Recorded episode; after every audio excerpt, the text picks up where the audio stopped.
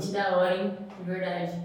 A gente tá, tá bem, estamos tranquilo, tô com daquele jeito, tô muito feliz de ver você aqui, né? Mas- E ter aceitado o nosso convite, Com certeza. certo? O T2, né, o grupo em si, é, eu tive uma conexão muito da hora quando eu entrei na fábrica de escultura para começar a dançar também e tal. Fui bem abraçada por todo mundo, então esse convite para mim é bem significativo mesmo, sabe? Sim, Depois de alguns anos aí fazendo vários projetos.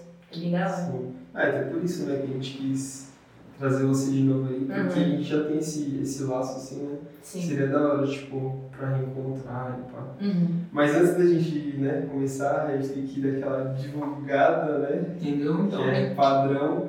Então, manas, ou manas, ou manis, se você estiver vendo esse vídeo, seja no Instagram, no YouTube, onde for, divulga pros seus amigos, manda pra todo mundo aí, tá ligado? Fortalece o corre, porque é mó trampo. Então, mano, vai lá, curte, compartilha, manda pra todo mundo, entendeu? Pra ter mais conteúdo, porque, mano, é uma escola de vocês, tá ligado? E olha o que nós trouxe aí, mano, você é louco. Dá uma moral, Você família. Dá uma sem moral. dar um like, mano. Eu não acredito nisso. favor, Mas e né? aí, e aí? Fala, fala, fala com nós. Você tá bem mesmo? Tô bem, mano. Eu tô vivendo lá no interior de São Paulo agora, né? Desde o começo do ano passado, que foi uma pandemia que a gente teve que enfrentar. Bem doideira, meti as caras, assim, sem saber o que ia acontecer. Porém, só aconteceu coisas boas, ainda bem. Tô, tô bem feliz, assim, com os resultados que veio chegando até hoje. E é isso aí, tamo vivona, vivendo. Da- Pagando as contas aí do jeito que dá, fazendo os projetos do jeito que dá, sempre buscar estar ativa, né? Em vez de ficar parado, sempre buscar reverter isso aí pra fazer as coisas acontecerem. Massa. Você, tipo, você foi pro interior por quê, mano? Tipo, você saiu de São Paulo assim.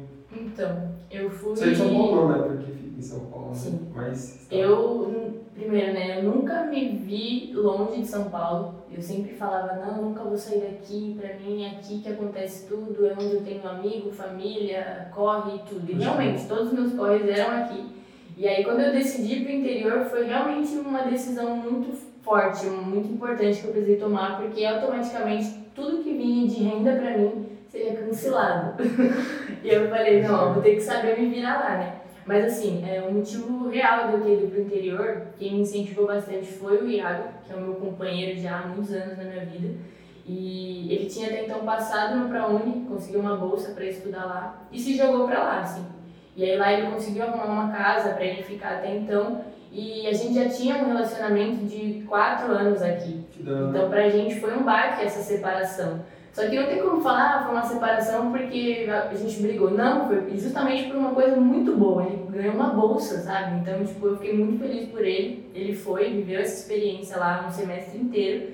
E aí, no ano seguinte, a própria faculdade que ele estava estudando lançou uma promoção de 50% de bolsa e várias coisas. E minha mãe também super me apoiou. E aí eu consegui, através da filantropia lá da, da faculdade, essa Uhum. bolsa de 50%. E assim, o que me fez realmente foi o apoio tanto dele quanto da minha mãe, né? Que falou, meu, vai, qualquer coisa que acontecer, a gente vai estar aqui. Se não der certo, precisar voltar, volta pra cá e tal. E aí eu fui.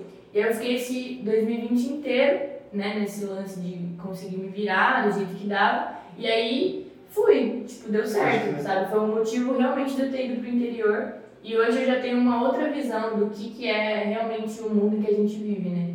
Porque sempre fiquei aqui em São Paulo. Por mais que eu sei que é um, um estado, uma cidade muito grande, quando eu conheci o interior, me mudei para um lugar distante, eu vi que é muito maior. Tipo, São Paulo é grande, mas o mundo, o tanto de lugar que você tem para conhecer, um monte de gente da hora que existe por aí, é imenso, assim, não tem nem como dizer, sabe? Legal. E tem sido uma experiência muito boa, de muito crescimento também, muita maturidade. Tipo, agora é vida real, agora você não. Sabe, você quer comer, é você vai ter que fazer sua comida. Você quer uma roupa limpa, é você vai ter que lavar. Você quer fazer, sei lá, um rolê no fim de semana, saiba que cada centavo é você que vai bancar. Sim. Sabe? Então essa responsa, assim, que tem sido bem da hora pra mim poder experienciar isso. E você tá cursando o que lá? Nessa... Agora eu tô fazendo um rádio TV, que eu também fui concedida aí com essa- uma bolsa através do ProUni, algo que me aliviou muito a barra, assim, e me deu super força pra continuar, porque é algo que eu acho que tem muito a ver comigo, né? Eu pesquisei mais a fundo sobre esse curso e trabalha com audiovisual, você tem o conhecimento de tudo como funciona por trás dos bastidores, que é o que eu sempre gostei de fazer. Uhum. Né? Só que esse lance de também tá na música, também tá no projeto social, também tá fazendo os eventos, eu acabo também ficando na frente das câmeras. Então eu tenho esses dois lados, né? Eu tô te- tanto na frente das câmeras, gravando videoclipe, fazendo isso e aquilo, como também por trás, produzindo esses conteúdos. Então tá podendo fazer uma faculdade agora sobre isso, é algo que eu me encontrei assim totalmente. Eu me encontrei totalmente, assim, tipo, não, não me vejo mais fazendo outra coisa, sabe? Uhum. E tô bem feliz. Mas você curte mais o quê? Ficar, tipo, dentro, assim, por dentro dos bastidores ou, tipo, lá no palco mesmo? Mano, é, é muito de momento, assim. É bem difícil poder falar é um ou é outro, porque é, é realmente fica oscilando isso. Uhum. Mas no momento atual, é, eu tenho ficado bem mais por trás das Ah. câmeras. Sabe, estudando mesmo, é, estudando tudo que eu posso fazer, como que eu posso filmar técnicas novas, como que eu posso gravar, inclusive essa experiência de podcast também tá super dentro do que eu tô Pode aprendendo. Então eu tô dentro desse universo aí, meu, eu tô manda jobs. Aí, Certo, é, já. Contratantes. Aí, seus contratantes. Pois é. Da hora, da hora, pode crer. E, mano, eu sei que você, tipo, faz muitas coisas, né, mano? Você, tipo, É, faz então, vários trampos. E, tipo, como é conciliar tudo, assim, mano? Ainda mais, tipo, não estando em São Paulo, porque geralmente é aqui que acontecem os eventos Sim. e tal. principalmente os projetos sociais, né? Uhum. Então, é, claro que a gente passar por uma pandemia é algo muito ruim, né? Muita gente morrendo, muito, muita coisa ruim, assim, a gente acorda e vê o noticiário fica até meio na bad. Mas a própria pandemia me ajudou a manter os meus projetos à distância por conta desse lance de ser tudo virtual, tudo online. Então, assim, eu fui pra lá falando, meu, já era, não, veio- não consigo mais trampar. Eu dava aula no, no CCA, aqui da, da Vila Nova Galvão, aula de dança para criança. Inclusive o, a fábrica de cultura, fazendo aula com o T2 Jogapiru, me incentivou muito. Tipo, pouquíssimas coisas que eu consegui aprender lá, era muita coisa para as crianças, sabe? Ah, E aí eu comecei a dar essas aulas presencialmente. E aí quando eu me joguei pra lá, eu falei, bom, acabou, já era.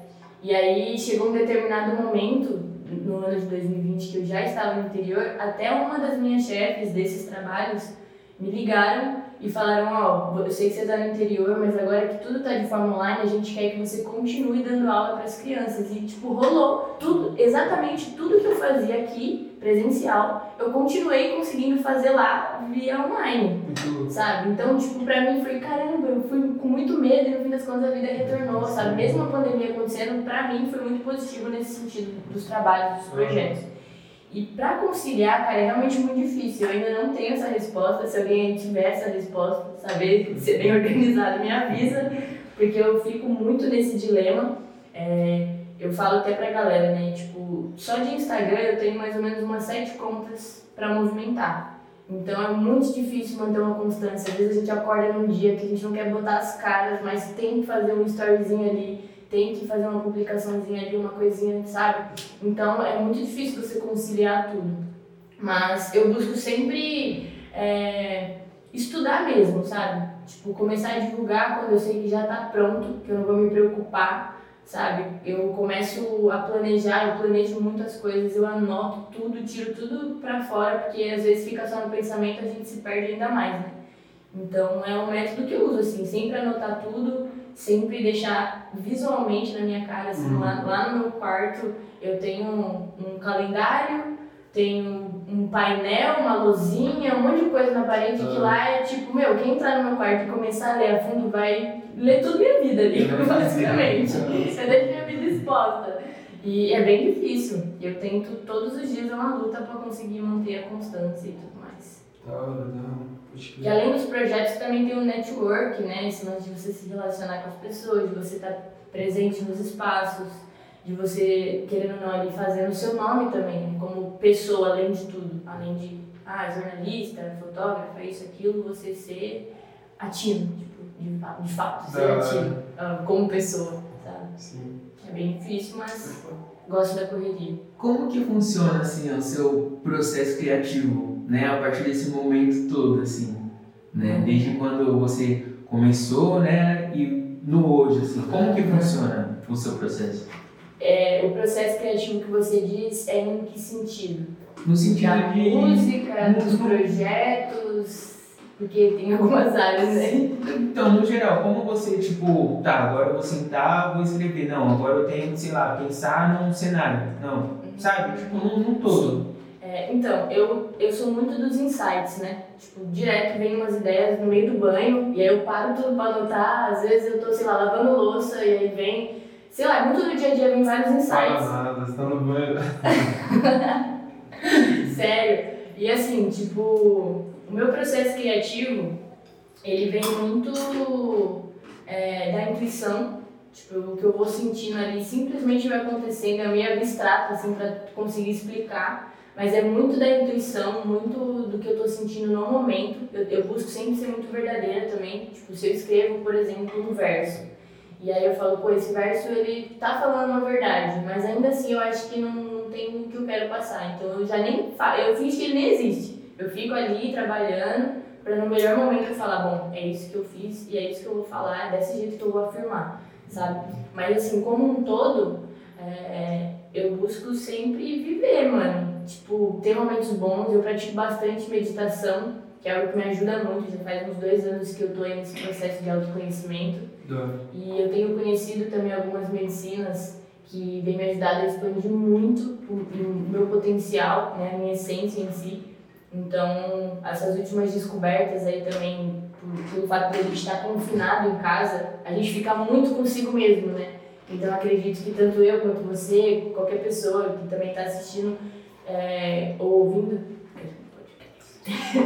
é, eu acho que todo mundo conseguiu se conhecer tanto muito pro lado positivo, como também muito pro lado negativo, né? Encarou as suas próprias sombras e tal. Eu acho que tudo vale. Eu acho que para você criar uma arte, criar um cenário, criar um texto, qualquer coisa que você vai criar do zero, tem muito esse lance do que você tá sentindo ali na hora, sabe? Eu acho que é bem por aí, assim, minha linha de pensamento em relação ao processo. Tipo, você se considera mais, tipo, da sensação, assim, o que bate, você, tipo, puta, é Isso. isso. Sim, eu sinto também quando eu fico muito em ambientes fechados, como por exemplo dentro de casa o dia inteiro, eu não tomo, sei lá, 20 minutinhos de sol, eu não sinto vento, coisas que são naturais mesmo da vida, né? Se eu sinto que eu não faço isso, eu fico sufocada e eu, eu sinto que eu não consigo produzir nada, tipo, zero, zero, zero, sabe? Não tenho Tipo, ânimo. Como foi então, tipo, na pandemia, assim, assim, tipo, eu não sei, né? Tipo, você Uhum. saiu bastante, você ficou mais de boa, tipo. Então, é, por eu estar no interior, já é um local com menos população, Uhum. menos interação, né? Tipo, até os lugares para você ter um entretenimento é longe, porque fica na cidade, eu moro num bairro crer. uns 10, 15 minutos de carro da cidade. Então, eu, no caso que não tenho carro, moto, é bem difícil eu sair. Mas eu consegui fazer muitas amizades ao entorno ali da minha rua, do bairro, né? Que a gente faz os nossos rolês. Então, tipo, eu tive bastante interação com pessoas, assim, que também estavam é, imunes, digamos assim, por estar num crer. ambiente né, Uhum. reservado e tal. E consegui, assim, ter momentos que me fizeram me inspirar muitas Pra vezes. fazer a parada, né? É, rolês que, tipo, meu, me fizeram realmente voltar e falar, esse rolê foi o rolê, deu certo, sabe? Eu tive bastante interação nesse processo. Pode crer, pode crer. Então, tipo, eu sei que você tem várias, como eu falei, né? Você tem vários trampos, né? Caminhando. Mas, tipo, ultimamente, né? Recentemente, eu tava vendo o lance do seu site, né? Uhum. através de um prisma, né? Que a gente tava até conversando ontem. Oh, ontem. Agora há pouco, Um né? pouco antes. É. E eu queria saber mais, mano, tipo, qual que é a fita, assim, tipo... Uhum. Então, é, o Através de um Prisma é um site que eu criei logo no início da pandemia, quando eu me encontrei nessa situação mesmo de tipo, meu, agora a gente tá todo mundo dentro de casa, Uhum. é, a internet é um meio que as pessoas se comunicam, o que, que eu posso fazer? E aí eu comecei a pensar na minha bagagem mesmo, na minha história. O que, que eu já estudei, o que, que, é- o que, que eu faço de legal, o que, que sabe, é uma parada que pode agregar outra pessoa. E aí eu, eu lembro que os meus pensamentos assim, eu ligava tudo e eu falei, pô, eu sou uma pessoa que já tiro foto há muito tempo, trabalho com fotografia, já fiz festas, eventos e tudo mais com fotografia Uhum. é algo que eu posso usar. Eu também, recentemente, naquela época, né, tinha acabado de me formar em jornalismo. Então eu podia usar a comunicação, o jornalismo, a escrita como uma forma também de movimentar ali na internet. E aí eu falei, pô, também tem o lance da música. Eu também sempre canto, tô em vários eventos, também tem o lance da representatividade. Eu gosto de escrever, tá dentro de mim a música e tal. Vou usar isso também ao meu favor. Aí fora isso, tem a produção cultural, que é quando os coletivos se reúnem. É o meu coletivo, né? Tanto o coletivo Papo de Mina quanto o coletivo Estética Urbana, que são os dois que eu faço parte. É, eles estão sempre na ativa do corre social mesmo, de ir nas ocupações, fazer evento cultural, chamar outros artistas para se apresentar. Então eu também estou nesse lance da articulação. Né? Além de eu ser artista, ser jornalista, ser fotógrafo, eu também estou na produção cultural, então eu também me torno uma produtora cultural. E aí eu peguei todas essas áreas e falei, pô, como que eu vou expor isso para o mundo? Todas essas coisas que eu falo. E por isso vem o através de um prisma. Por quê? Porque se você for bem, ver bem de uma forma mais analógica, é, existe a luz branca, que ao refletir no prisma, ele expande várias cores. E aí, qual foi a minha analogia ao pensar nesse nome? Eu sou a luz branca, que ao refletir no prisma, que no caso seria internet, virtual, online, pode chamar como quiser, ao o meu potencial, o potencial dessa luz branca, ao refletir na internet, vai expandir muitas cores, muitos resultados, muitas. E é essa a filosofia do site, por isso através de um prisma. Você não só olhou lá o Floyd lá? isso também. não, isso também. E o que ajudou muito, porque eu sou muito fã de Pink Floyd também, então é, juntar todas as coisas, e é muito isso do insight tudo isso que eu tô contando foram coisas que vieram vindo ao longo dos dias, assim, dentro de uma semana. Eu falei, fui elaborando o que, que eu quero, como que eu vou fazer, qual vai ser o nome, como eu vou divulgar. Então veio muito, muito assim na minha cabeça, minha mente meio que não para assim o tempo todo. E uhum. aí surgiu o nome, gostei muito, fui pesquisar também, não existia nada com esse nome, eu falei, meu, é pra ser. E uhum. tipo, eu acho que essa filosofia funciona não só para mim, que teve a ideia inicial, idealizou o site, como para qualquer pessoa que possa passar ali pelo site, né? Uhum. E aí do que, que se trata esse site? Esse site ele foi idealizado com a principal missão de ampliar a comunicação artística brasileira. E aí a artística brasileira que eu digo envolve movimentos sociais, envolve artistas independentes, envolve projetos, envolve coletivos, envolve tudo que está na área artística. E eu também não me prendo a um único tema. Por exemplo, ah, eu só falo sobre rap. Não, eu falo sobre arte. Então entra teatro, entra circo, entra. Meu, eu não sei nem citar aqui porque tem muitas vertentes. Dança, sabe? Tudo assim, tudo é bem-vindo. E, e, o que, que eu faço, né? Eu documento essas coisas através de matérias jornalísticas por conta do curso que eu fiz e tudo mais. Então, foi também uma forma que eu encontrei de fazer girar a informação. Porque quando eu criei o site, eu criei com o intuito de divulgar todas essas coisas que eu faço. Só que eu falei, pô, se de repente para uma pessoa que nem me conhece entrar no site só para saber de mim, tipo, isso não vai ser tão interessante para ela. Não vai ter aquele relacionamento, aquele gatilho de falar, meu, eu vou ir lá visitar esse site, me interessou. E aí eu tive a ideia de criar matérias sobre outros artistas, porque aí automaticamente o público desses artistas, o público dessas pessoas iriam vir no meu site através dessas pessoas.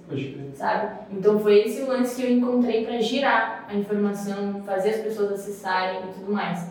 E assim, eu faço tudo sozinha. Então isso vai desde criar o site, criar todo o designer do site, colocar item por itemzinho, caixinha por caixinha, to todas as fotos possíveis que existem no site. Foi eu que fui lá no aplicativo. Eu uso muito um aplicativo que se chama Canva. Acredito que vocês conhecem uhum. isso. Eu uso muito porque é algo muito fácil, assim, eu tenho uma desenvoltura. Costumo dizer até que eu sou rata do Canva, que eu faço coisas que eu nem. Meu, é, eu vou a fundo mesmo na pesquisa. Uhum. E aí, tipo, eu crio flyer, eu crio capa de evento, eu crio capa de slide. Eu, meu, eu vou me, me desdobrando, assim. E eu faço isso ao mesmo tempo que eu estou estudando sobre isso na faculdade. Então é meio que eu aprendo e quando eu vou pôr na prática, eu coloco na prática de uma forma independente. Tipo, eu estou fazendo uma parada minha. Então se você não achar legal, beleza pra você, mano. Tipo, eu tô botando em prática uma teoria que eu peguei ali na aula passada, sabe? Sim, sim. Então é muito processo mesmo de fazer aprendendo. Eu não me denomino uma pessoa que sabe tudo. Tipo, bato no peito e falo, visita lá meu site que é foda. Não, tipo, tem muita coisa pra melhorar, mas eu dou sempre o meu melhor, sabe? Sim, tá colocando na rua. Exato. Então, assim, tipo, fiz várias abas lá, eu também tenho um brechó. não citei isso, que é algo que eu trabalho com a minha mãe já há uns dois anos. A gente tem um brechó juntas, onde ela sempre cuida da parte das vendas mesmo, e eu cuido da parte de como divulgar as peças, como criar aquela relação com as clientes, sabe? É aquela que vai conversar no WhatsApp para falar, oi, que dia que a gente pode marcar para se encontrar Hum, e tal, sabe? Então, assim, eu também tenho esse lance com o brechó que entra o empreendedorismo, né? Aquele Sim. lance da, da economia criativa, Sim. é o jeito que a gente se vira Ah. para fazer uma renda extra. Então é isso, meu, eu tô no corre já há uns 5 anos, desde que iniciou assim. Atualmente eu tenho 22, então desde muito nova também. E é isso, pretendo não parar. Tipo, 50 anos tá, tá ali fazendo as coisas, sabe? Tá Sim, eu tenho o brechó que se chama Faia Brechó. E aí, Faia é o nome da minha gata, então foi bem. Olhei pra gata, olhei pras roupas, que tinha feito uma limpeza no meu guarda-roupa. Foi quando foi o gatilho de fazer um brechó. aham. Eu falei, ah, eu vou divulgar esses desapeguinhos. Aí minha mãe falou, ah, eu me inspirei, eu vou fazer no meu guarda-roupa também. Ela fez no dela, aí minha avó foi fazer no dela. Aí meu padrasto fez no dele. Aí minha irmã mais nova também, tipo, todo mundo em casa fez. Quando a gente viu, a gente tinha enchido dois sacos de roupa. Aí eu falei, meu, não é possível. São roupas que muitas vezes nem foram usadas, que minha mãe, tipo, usou duas vezes, não quis, sabe? Roupas minhas que ainda estavam boas. Eu falei, cara, eu, eu vou, tipo, tentar fazer uma renda com isso. E deu muito certo. Tipo, depois de uma semana, assim, a gente conseguiu arara de doação, conseguiu uns manequins. E aí a gente tem um quintal lá em casa que a gente abria a garagem num domingo, assim, colocava uma música pra tocar. E, tipo, super dava certo. Foi muito acontecendo. E aí, por vir acontecendo e ser positivo, que eu falei, não, agora eu vou levar pra frente, agora eu vou ir garimpar a roupa, agora eu vou ir atrás de outras pessoas que querem doar seus desapegos e tal. Então a gente recebe bastante muita doação também, assim. Tipo, atualmente tem um estoque de uns 5 sacos, eu preciso, inclusive, fotografar as peças. Uma por uma, né?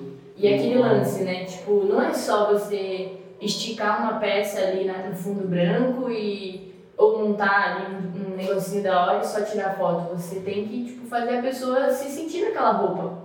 E é muito difícil, porque eu sou tipo é isso. Eu tipo, sou pequenininha, corpinho magrinho e tal, e eu tenho a minha roupa. Se uma pessoa não for do mesmo porte que eu, digamos assim, já não é do interesse dela, sabe? Então eu sempre busco envolver a fotografia, envolver a produção, e aí a produção entra cenário, isso e aquilo. Aí tem as ideias também de fazer rios, Uhum. fazer videozinho, stories. Então, tipo assim, eu.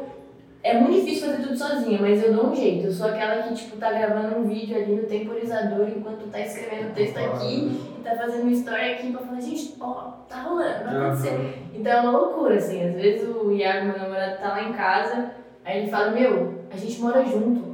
E a gente tá se vendo agora, nove da noite, se vendo, conversando. Aham. E a gente, tipo, mora junto. Só que às vezes a gente fica o dia inteiro sem se ver, porque tá cada um num cômodo diferente, ou ele foi fazer um corre na rua e voltou tarde, e eu tô sempre assim também. É bem essa rotina, assim. Pode crer. Mano, quer falar alguma coisa antes? Pode ir, pode Eu ir. ia perguntar que você citou o lance do, do Canva, né? Uhum. E é que tem uma parada, tipo, é, no meio, assim, do design, né? Que eu acho meio escroto até. Uhum. Mas tem um preconceito com o Canva, tá Tá, ligado? eu sei isso. Ah, sei lá, é tipo uma, meio que uma plataforma, né? Eu, tipo, acho o Canva legal porque ele dá acessibilidade pras pessoas, né, mano? Nem todo mundo tem condição de ter um PC da hora pra rodar um Photoshop, um Illustrator, um bagulho.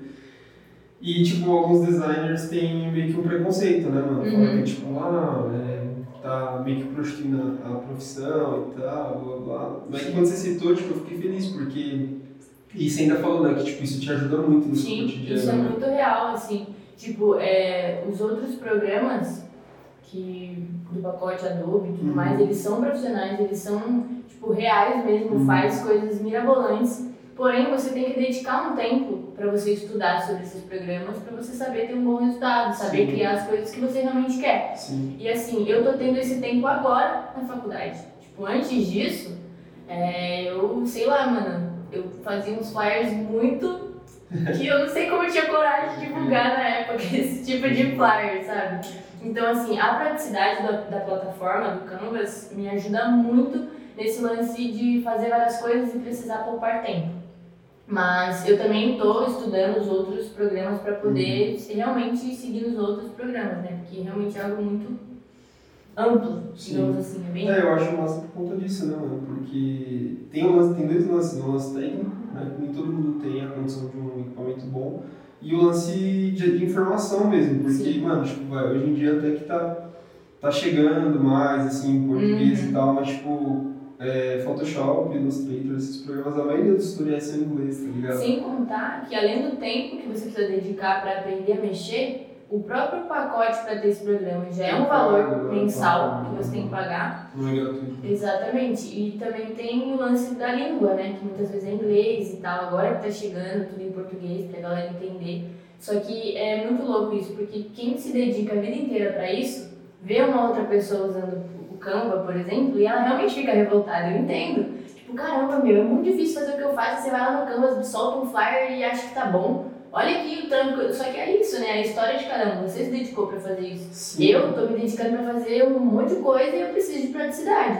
Então eu sinto que às vezes o Canva é tipo, quase um videogame, com várias coisinhas ali prontas que eu vou montando o que eu quero, sabe? Sim. Então tem me dado bastante ajuda, assim, em questão de criar release, criar um portfólio, criar media kit, criar exatamente aquele documento de apresentação de Sim. cada projeto, sabe? Então, assim, dentro do coletivo estético urbano, o Canvas ele tem me ajudado bastante para criar meu portfólio, criar release, criar aquele documento mesmo de apresentação de cada projeto. Então, uhum. você tem que ter esse documento para você entregar para qualquer pessoa que queira conhecer o que, que você faz. Sim. Então, por exemplo, se alguém está interessado no meu brechó, ela quer saber qual é a forma de pagamento, como que é o cuidado das roupas, como é que você faz, se entrega no metrô, qual metrô você entrega, você é por correio. Então, assim, tem várias informações, dúvidas que é automático de uma pessoa uhum. querer saber. Então, você vai lá, cria um documento com tudo certinho, a pessoa só vê o documento e já está ok. É isso. E isso serve para todos os projetos. No Coletivo Estético Urbana, por exemplo, a gente tem o Circuito Urbano, um tempo atrás teve um evento que a gente realizou seis edições do Rap Fortalece. Então, assim, a gente tem alguns produtos que a gente precisa explicar para as pessoas. Uhum. E o Canvas tem ajudado muito a gente. Sim, tipo, ele é Sim. ótimo. Eu, no, no início, assim, a gente apanhava bastante para criar realmente uma comunicação. E aí o Fantom, que é um MC aí velha guarda do rap nacional, ele meio que apadrinhou assim, o nosso coletivo. Ele viu que a gente tinha força de vontade, estava iniciando e ele já tinha uma experiência. E foi ele que, inclusive, falou: ele falou, ó, oh, conhece esse aplicativo, Canva? Uhum. Vou te mostrar. Meu, questão de meia horinha, ele colocou lá, ele falou: ó, aqui dá pra você escolher os formatos, se é pra Instagram, Instagram se é pra Stories, se é pra isso, aquilo, Facebook e tal. Aqui tem os formatos Alguns já tem pronto, mas você tem a liberdade de fazer o que você quiser. Uhum. E aí, questão de, tipo, uma semana depois, a gente já estava produzindo flyers, sabendo recortar, deixar o fundo transparente das coisas e juntar uma na outra, sabe? Pra mim foi algo muito revolucionário para mim conseguir botar para frente aquilo que eu queria comunicar para as pessoas, sabe? Sim, Por isso que... eu tenho um apego assim com o Canvas, gosto ah, bastante. É, mano, igual eu falei, tipo, eu curto essa pegada que ele tem, tipo, que ele é prático, ele, ele a palavra, a melhor palavra na minha opinião é acessível, tá ligado? Acessível. Em todos os campos, assim, entendeu?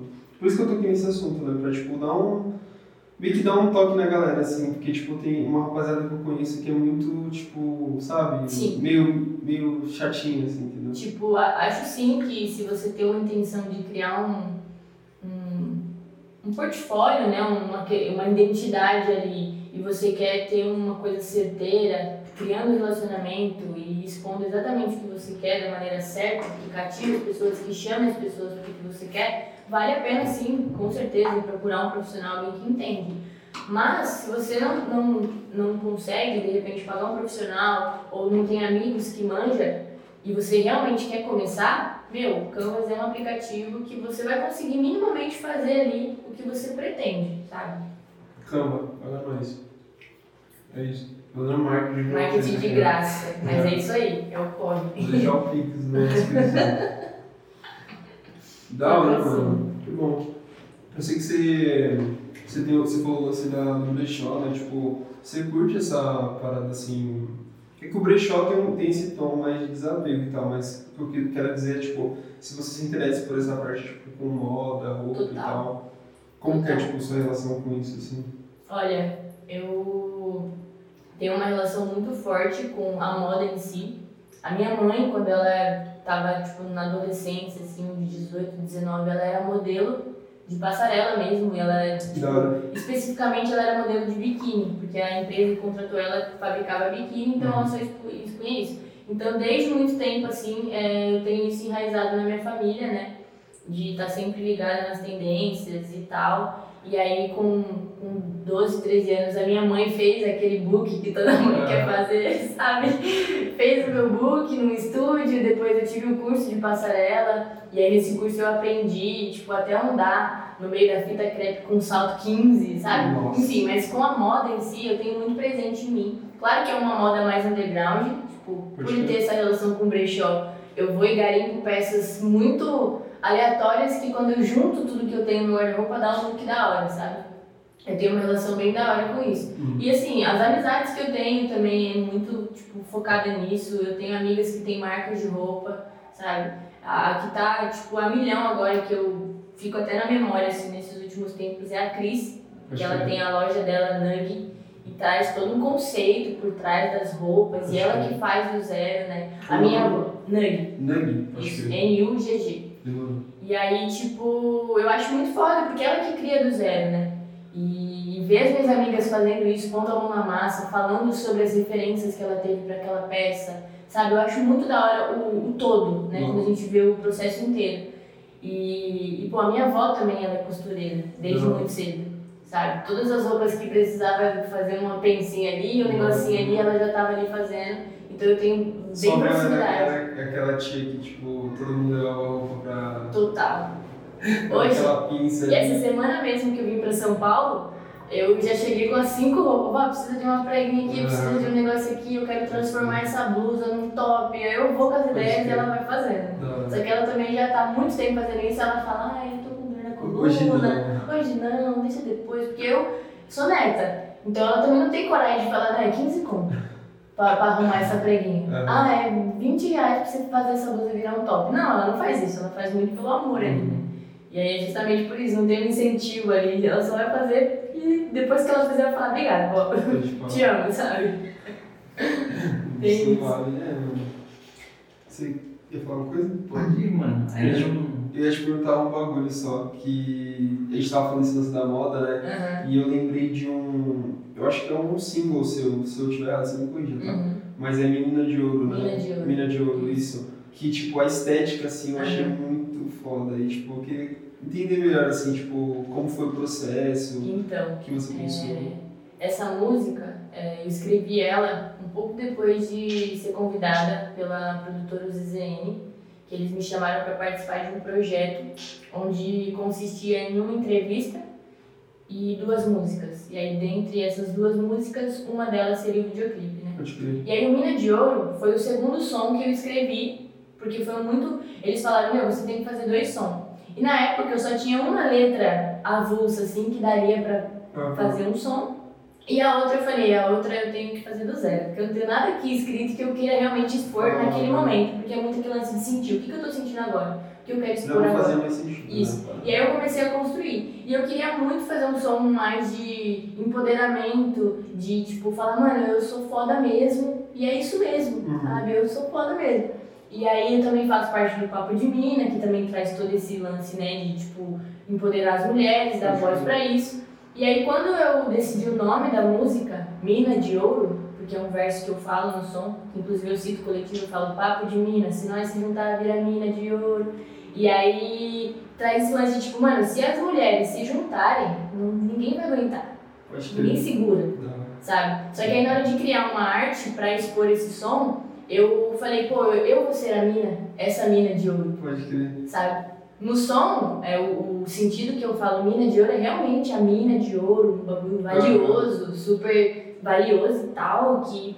Mas quando eu fui mostrar isso visualmente falando, eu falei, eu vou ser essa mina, uhum. eu sou essa mina. E aí eu pintei meu rosto inteiro de dourado, coloquei, sabe, tipo, várias correntes no rosto. Mano, passou uma vibe, tipo, é, egípcia. Isso, assim, uma vibe tá egípcia, exato.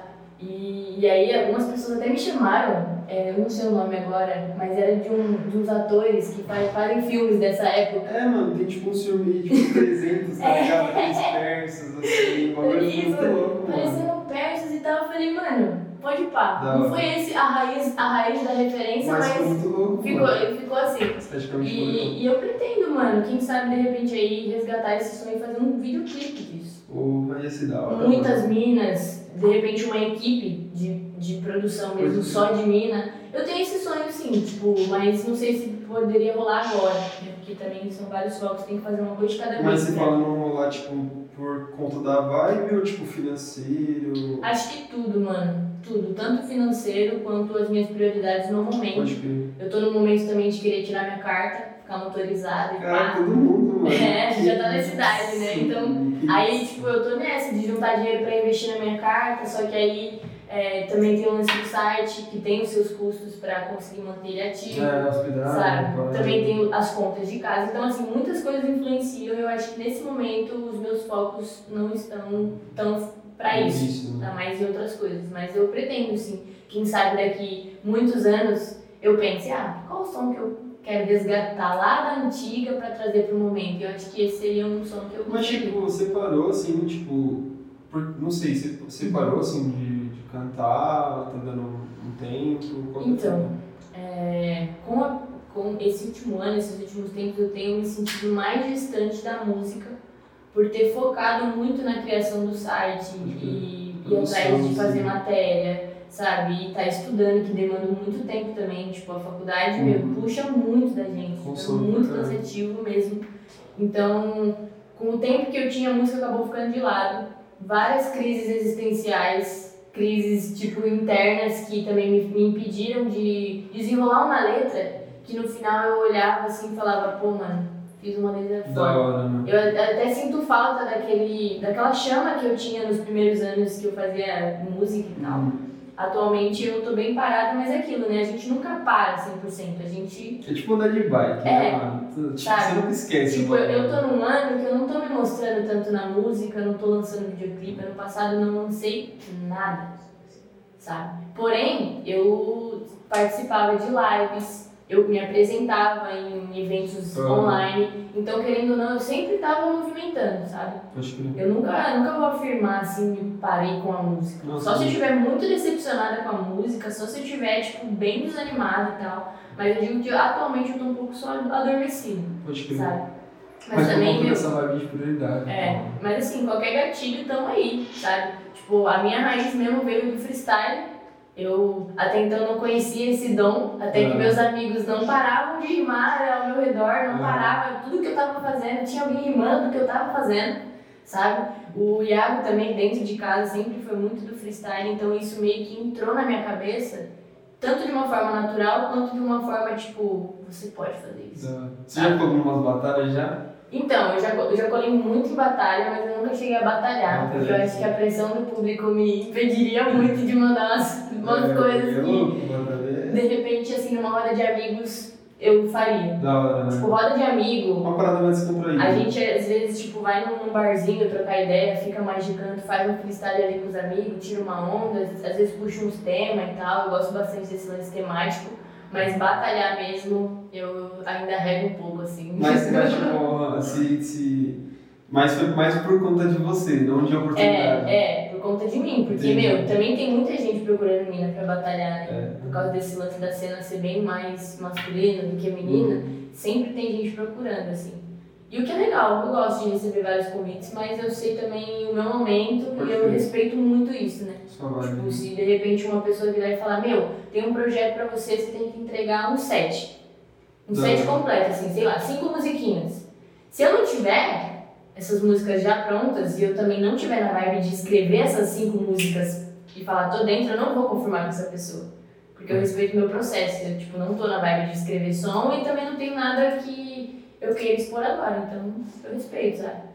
Pode crer. E é bem isso, de seguir a minha intuição mesmo para as paradas acontecer. Porque acho que quando a gente sente e vai pela intuição, o, o momento em que você tá fazendo aquilo é tão inesquecível, é tão, tipo, foda que você fala, caramba, mano, é, é pra isso mesmo que eu tô fazendo, sabe? Pra sentir isso. E se eu não sinto isso, por que, que eu tô A fazendo? música em si, né? Eu queria te perguntar, é, como que é tipo, sua relação com as batalhas, assim? Então, eu já, eu já fui pra muitas batalhas, é, em vários picos da cidade, assim. Mas eu nunca cheguei a batalhar, porque a pressão do público me, me breca um pouco Sim. nisso, sabe? Uhum. Acho que a desenvoltura que eu teria num freestyle, numa roda de amigos, é bem diferente da que eu teria numa batalha, onde eu preciso realmente atacar uma pessoa. Eu costumo até falar, eu falei, meu, eu não sei zoar as pessoas, eu vou, eu vou xingar você, eu vou chamar você de bobo. Porque eu não sei, tipo, some da minha cabeça porque eu vou te xingar na batalha, sabe? Uhum. Mas eu já recebi muitas provocações dentro da rima também, com amigos, tipo, me tirando uma pra ver se eu respondia. E aí funciona, mas nunca cheguei a batalhar. Mas só na zoeira mesmo, assim. É, tipo, eu sou muito do, do freestyle com amigos, assim, gosto muito de tema, quando também tem tema na roda, a gente traz uma parada mais consciente e tal. Hora. Mas o freestyle acontece pra mim quando eu tô num ambiente à vontade, com pessoas que eu sei Aham. que também tá ali pra zoar. Tipo, sabe? sem julgamentos, né? É, sem Só- julgamentos. E aí é onde também saem várias letras nessa brincadeira, Da hora. né? Letras reais, assim. Eu lembro que antes da. tipo, quando a gente se encontrava mais, assim, né, Uhum. na fábrica e tal, a gente também dava umas zoadas. Assim, É, então. Mano, aí fazia umas. É, Umas já, já teve uns rolês que a gente fez de, de rolar umas rimas, assim, né? Deve ter rolado, né? com certeza, sempre tem, mano. Sempre tem. Sim. Eu, eu sou bem tímida, assim, mas quando eu começo, mano. Nossa, é difícil É, mano, parar. dá um... mano, por que será, né? Tipo, quando a gente tá, a gente tá conversando normal. Aí quando fala, não, bora rimar, aí daquele. Todo mundo já ativa um, um negócio, assim, um botãozinho, É, né? Falando, calma aí, vamos começar. Você é. Vamos começar a fazer isso. Pode ter. Queria perguntar assim, né? é, como você falou que antes você não rimava nem nada e tal, mas por estar né, envolvida com várias pessoas que rimam Uhum. e tipo, dar alguns insights, alguns starts, né? De você, tipo, tá, eu também posso. Você acha que isso é, te influenciou, né? Tipo, eu também posso, porque eu tô vendo que várias pessoas à minha volta também rimam, ou tipo, não, vou fazer porque eu vou fazer o bagulho já era. Então, é, eu sempre tive esse lance da música bem presente. Na minha cabeça eu sempre me via fazendo realmente música, não sabia até então qual estilo seria e tudo mais. E aí, acredito sim, as influências, é, as pessoas que eu estava ao redor me influenciaram muito para eu descobrir isso em mim. É, Eu sabia da existência do freestyle, eu achava, admirava muitas pessoas que faziam, mas eu nunca me via ali fazendo freestyle. Quando eu comecei a conviver com pessoas que faziam isso, quando o meu namorado, dentro de casa, ele fazia o dia inteiro na minha orelha, sabe? A ponto de eu chegar a ficar irritada mesmo, meu, cala a boca, por favor. E aí, tipo, isso foi entrando na minha cabeça. E aí eu falei, pô, legal. É, sei fazer freestyle, tô conseguindo aqui dar umas respostinhas na zoeira que você me faz, tô desenrolando isso, mas ainda assim eu não me vejo fazendo porque eu não tinha referências de mulheres dentro da cena do hip hop fazendo isso. Então, eu primeiramente eu descobri que eu sabia fazer, eu descobri que muitas vezes o que eu falava era tipo da hora, saiu uma rima legal, mas eu não me via realmente ali num palco fazendo, sabe? Até que eu até falei isso numa entrevista bem antiga que eu fiz, que pode até parecer clichê, mas as minhas maiores referências para descobrir de fato que eu podia foi a Dinadi e a Negrali, num som que elas têm juntos, que é Amor e Ódio. Tipo, na época, é, a minha referência dentro do rap sempre foi os anos 90 ali, sabe? Racionais, RZO e tal. E as mulheres dessa época eram basicamente Dinadi e Negrali. E ao ouvir o som delas, passando um sentimento muito puro ali, muito profundo na letra, eu falei, bom, agora que eu sei que eu posso, porque tem duas meninas fazendo isso. Então agora eu, eu sei que eu posso, sabe? Então foi só depois de ver outras mulheres fazendo que eu enfiei isso na minha cabeça nesse ponto de vista. Mas antes disso, eu só fazia escondidinho quem tinha intimidade comigo. O resto eu nem falava que eu sabia. Não, rimar eu não sei isso não. Sim. Nem, tipo, batia no peito pra falar nada, sabe? Uhum. Aí depois que eu vi outras mulheres que eu falei, realmente, eu gosto disso. Sim, em rapaziada. Esse bagulho é importante, mano. Tipo, representatividade, né? Porque às vezes a gente se pega, tipo, com muitos nichos, né? Tipo, e, e bolhas também, aí acaba que, tipo, Sim, hoje, referência de mulheres que eu tenho assim é muito grande, em várias áreas, na verdade, não só dentro da música. O que me dá muito mais força de acordar e falar: Meu, eu sei que se eu quiser fazer esse rolê, eu posso, porque tem muita mina fazendo, sabe? É isso. Esse lance também de você se colocar numa posição de ser uma referência também é algo que eu tenho muito. Tipo, eu não quero só seguir referências, eu quero poder ser uma referência, sabe? E eu acho que eu consigo já hoje tipo, falar que sou referência para algumas pessoas com base no que elas me falam, né? Tipo, às vezes trocando uma ideia ali na internet, no WhatsApp, a pessoa fala, mano, da hora, você é uma referência minha. E é um comentário que chega pra você, às vezes, num dia aleatório, que você até tá mal consigo mesmo, aí vem uma outra mina falar que você é uma referência pra ela, você fala, caramba, mano, que responsa. É difícil a gente se, se, assumir como uma referência, né, mano? Total. Porque às vezes a gente é mesmo pra algumas pessoas, mas tipo, falar, caramba, mano, eu tô sendo referência pra essas pessoas. Tipo, eu, referência, eu sou uma pessoa normal, tá ligado? Às vezes isso é muito utópico, né? Crer. Geralmente a galera também pergunta, né, ah, e quais são suas referências musicais? Eu falo, pô, mas eu vou falar o nome das minhas amigas tudo aqui, porque minhas referências são minhas amigas. Eu conheço os famosos, mas eu vou ficar num projeto tão bacana como esse, eu vou ficar citando pessoas que já o mundo inteiro conhece? Não, mano, eu vou falar das minhas reais, quem realmente tá ali no meu fone, E sabe? às vezes também quem, tipo, precisa desse palco, né, mano? Precisa ser ouvido, Sim, divulgado, tá ligado? Totalmente. Mas, tipo, já que você entrou nesse assunto, né, a gente tá falando sobre rap e tal, também cogitei, eu, tipo, eu queria saber como você vê a cena hoje em dia?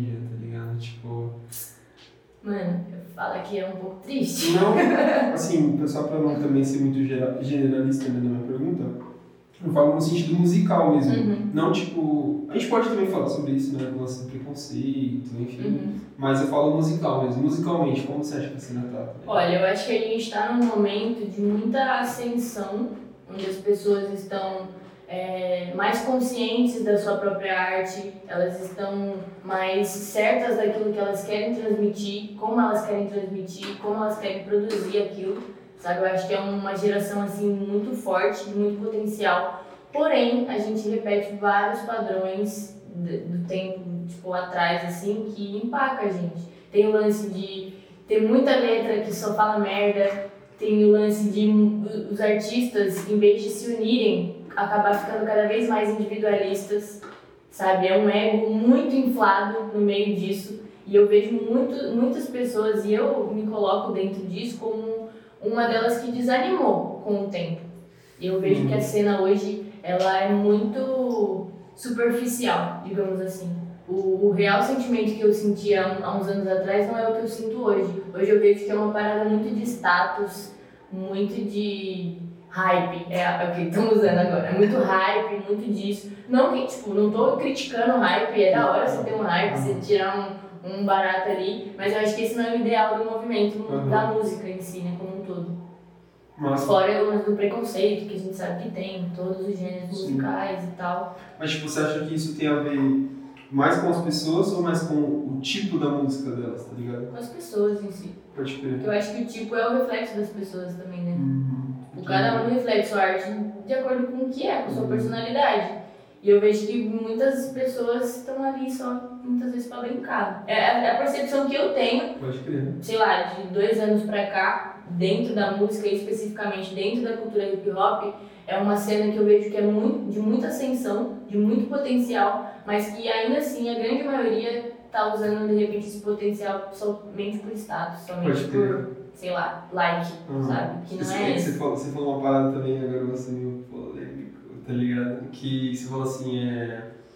Tipo, muita letra fala só merda, tá ligado? Eu queria saber qual, qual é essa merda, porque tipo, fiquei curioso agora. Mano, é complexo. Ó, você que tá respondendo não precisa, tá? Eu tô só. Não, é complexo. O que eu falo de falar merda é tipo. Não tô dizendo que a letra que a pessoa fez não veio do coração. Eu não tô falando que não é verdadeiro, que, sei lá, desmerecendo o que a pessoa fez. Mas eu consigo reconhecer quando uma letra, ela é uma letra, mano, da hora, sabe? Que de repente te faz dançar, que de repente te faz ter uma consciência ali. E eu sei quando. eu- é porque eu falo, quando a pessoa ela é o reflexo da arte dela, e aí eu vejo que a pessoa em si, as atitudes dela, e, São e, e, né? aí depois eu vejo o que ela tá falando na música, parece que só complementa o que eu já tava pensando. Tipo, ah, era isso mesmo que eu tava pensando, que merda, Ah. sabe? Então eu não tô falando sobre batida, sobre letra em si, o que é consciente, o que não é, o que é besteira, o que não é, putaria ou não. Mas eu vejo muito é, letras que deixam um preconceito escancarado também, sabe? Em relação às minas também, esse lance de hipersexualizar as mulheres nas letras, Uhum. uma parada que dói muito de ouvir, mas que, claro, não, não sou uma pessoa super militante aqui, uau, vamos, vamos criticar todo mundo. Não, tem músicas que não são conscientes, que falam de mulheres que eu tô ali dançando, mas eu tô dançando com as, as minhas amigas, de repente, sabe? Enfim, pra finalizar essa resposta, quando eu digo muita letra merda, é muita letra que não agrega em nada, muitas vezes machuca certo nicho de pessoas que estão ouvindo aquilo. Uhum. E aí é a pessoa que tá cantando aquilo também, sabe? Eu acho que se a gente pegar uma letra que de repente tá falando, sei lá, é... Ah, é porque eu pego a mini e ela vem, senta e não sei o quê. X, uma- um Uhum. exemplo X. É muito diferente se eu ouvir você falando pra mim, eu escrevi uma música, escuta aí.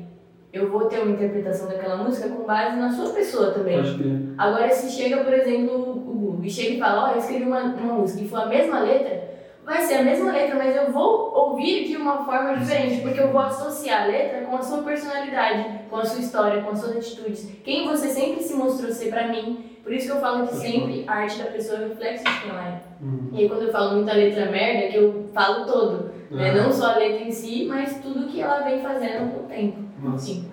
É isso que eu vejo, assim, nesses últimos tempos. Da hora, da hora. Caramba, eu gostei pra caramba da, da- do que você falou, assim, eu super me identifico com o que você disse, Uhum. assim, sabe? Eu Isso?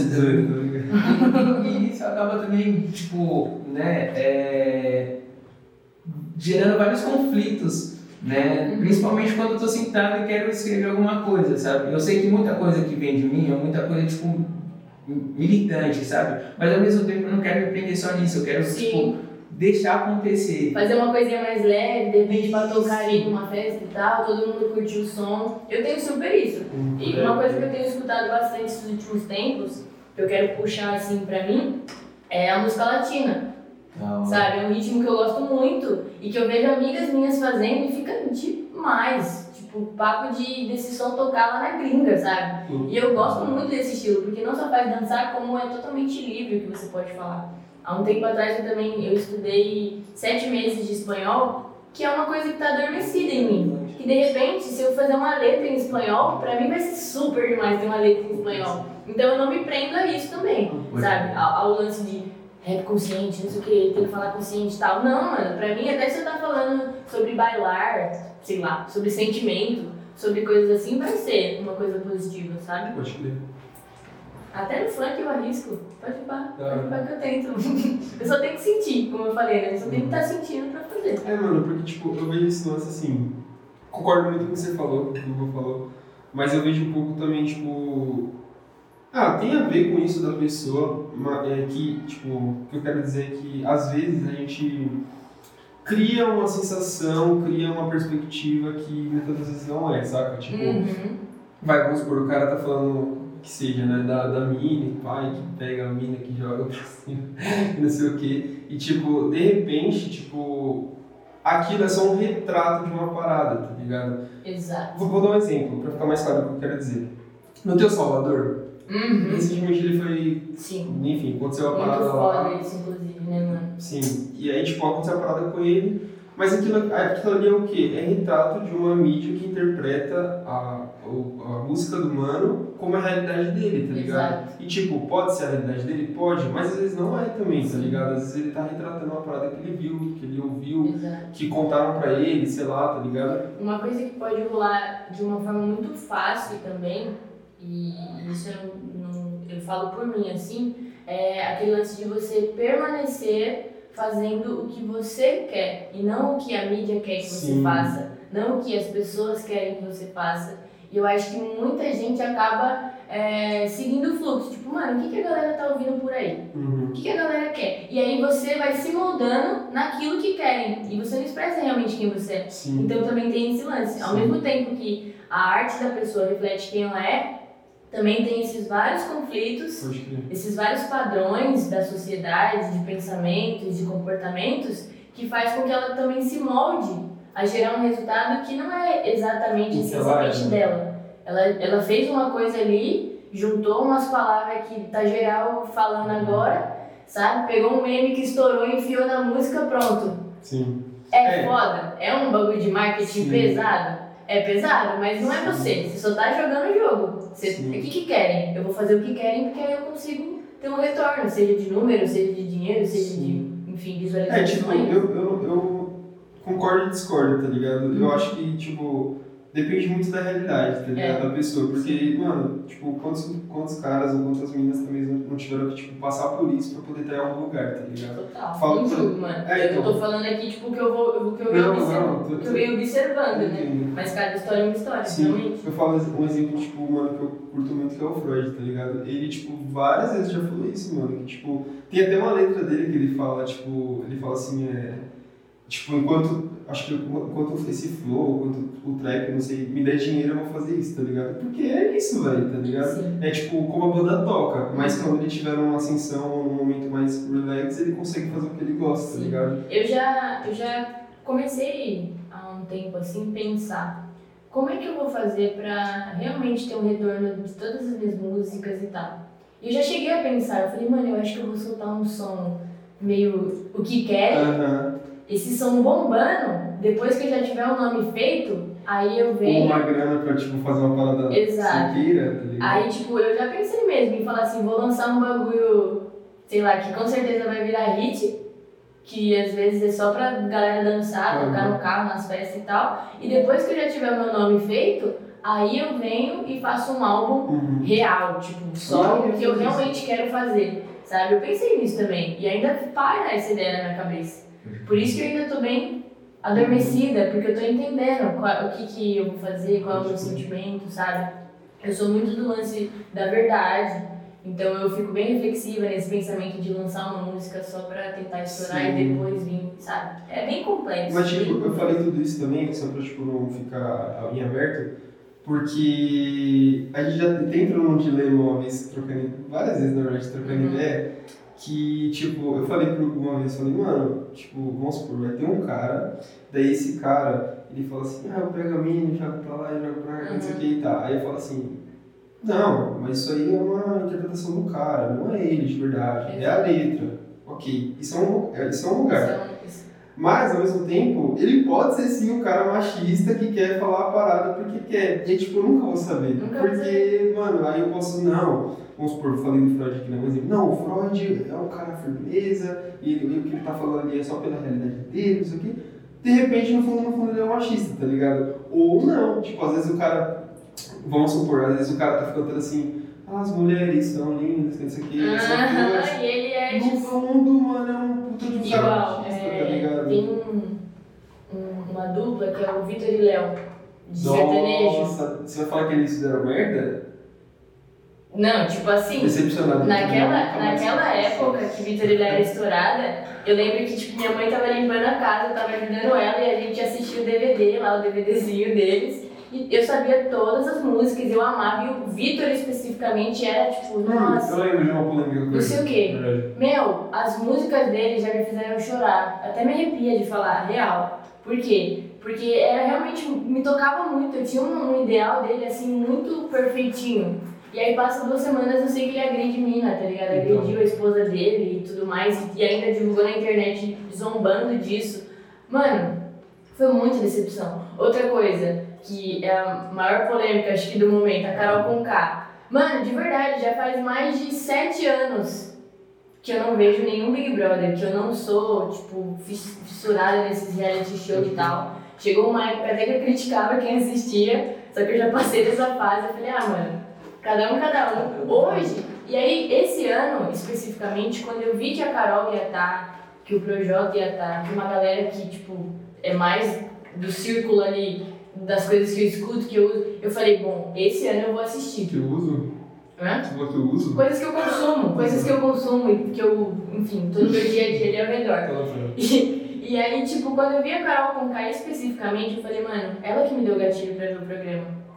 Sabe? Eu lembrei de momentos de que eu já encontrei ela num bastidor ou outro, que de longe eu fiz ela me ver, tipo, eu fiquei, Carol, não sei o que, não sei o que. E agora assistir esse Big Brother, gente, tipo, sabe? pra mim foi muito chocante, porque eu comecei a ver o programa porque eu sabia que ela ia estar lá. E aí quando eu vejo ela lá, ela tipo, traz uma decepção gigantesca como pessoa, sabe? Às vezes eu via o olhar dela dentro da casa, tanto pro Lucas quanto pra qualquer outra pessoa, de manipuladora mesmo, de tipo, sangue no olho, tô te manipulando.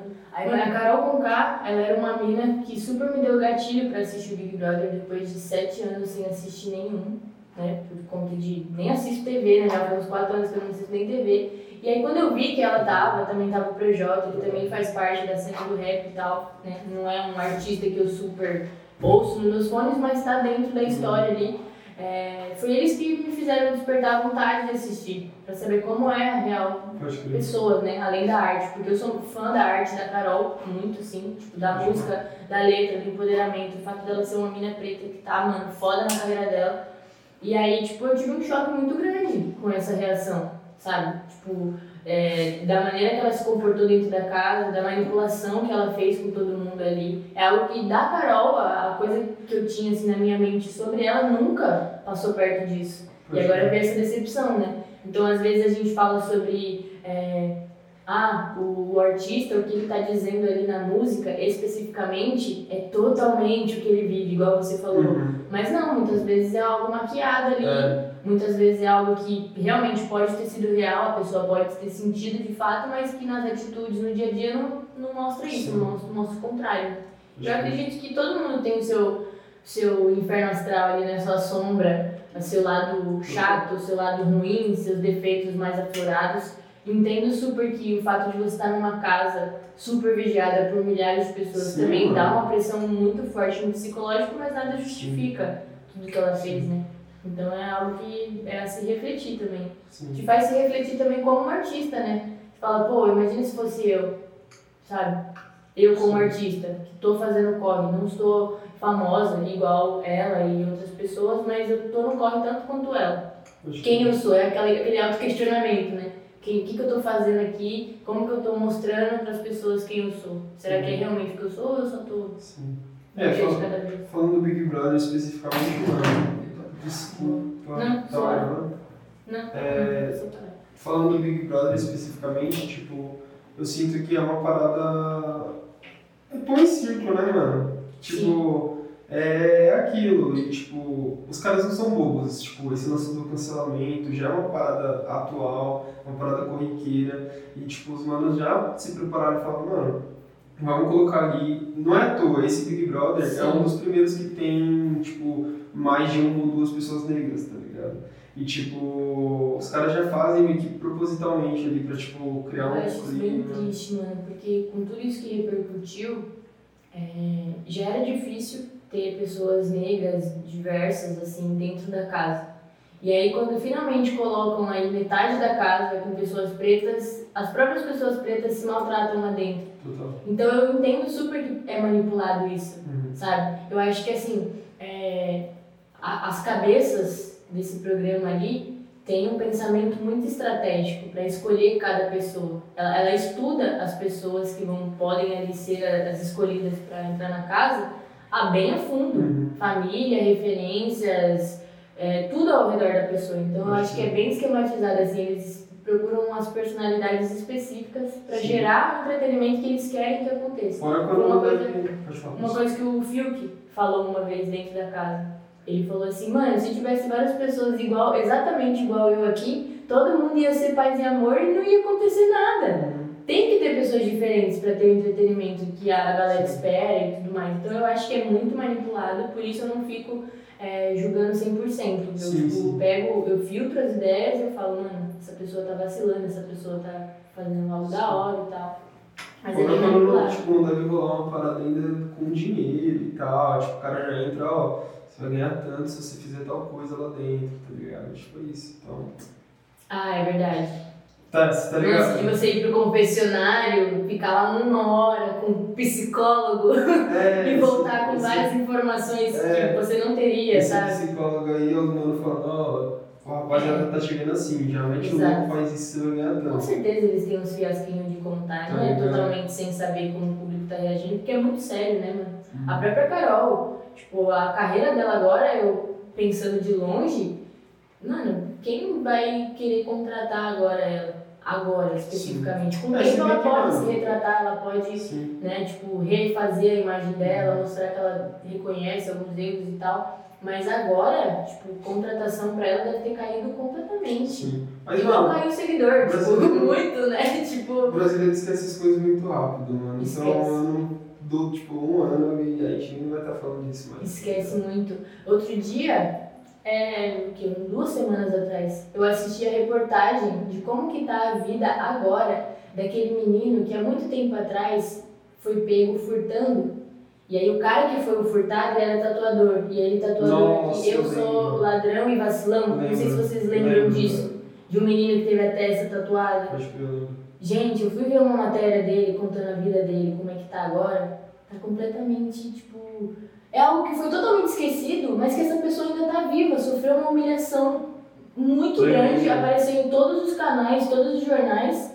E, ele tá, mano, tatuaram a cara dele, é algo muito humilhante, sabe? E aí, e aí hoje, né, como mostra no vídeo, ele tá tentando remover, ainda tem várias palavras, letras pela Uhum. metade, tipo um A sem uma perninha. Ah, Não tem mais a frase, mas ainda tem muitas coisas na cabeça dele assim que ele precisa minha retirar. cabeça ainda mais, tipo, mais treta ainda, né, Sim. mano? Porque é uma região sensível, né, mano? E aí mostrou a vida dele, parece que hoje ele tá estudando, também entrou muito pra, pra galera da igreja, assim, que cuidou dele, sabe? Tá, ele toca vários instrumentos agora, ele, tipo, realmente mudou a vida dele, sabe? Mas é algo que ninguém lembra. Então, Na época foi tudo assim e ninguém lembra. E é eu fui assistir, tipo, mano. caramba, mano, esse moleque tá vivo, tá ligado? Sim, Tipo, é bem exatamente. foda isso.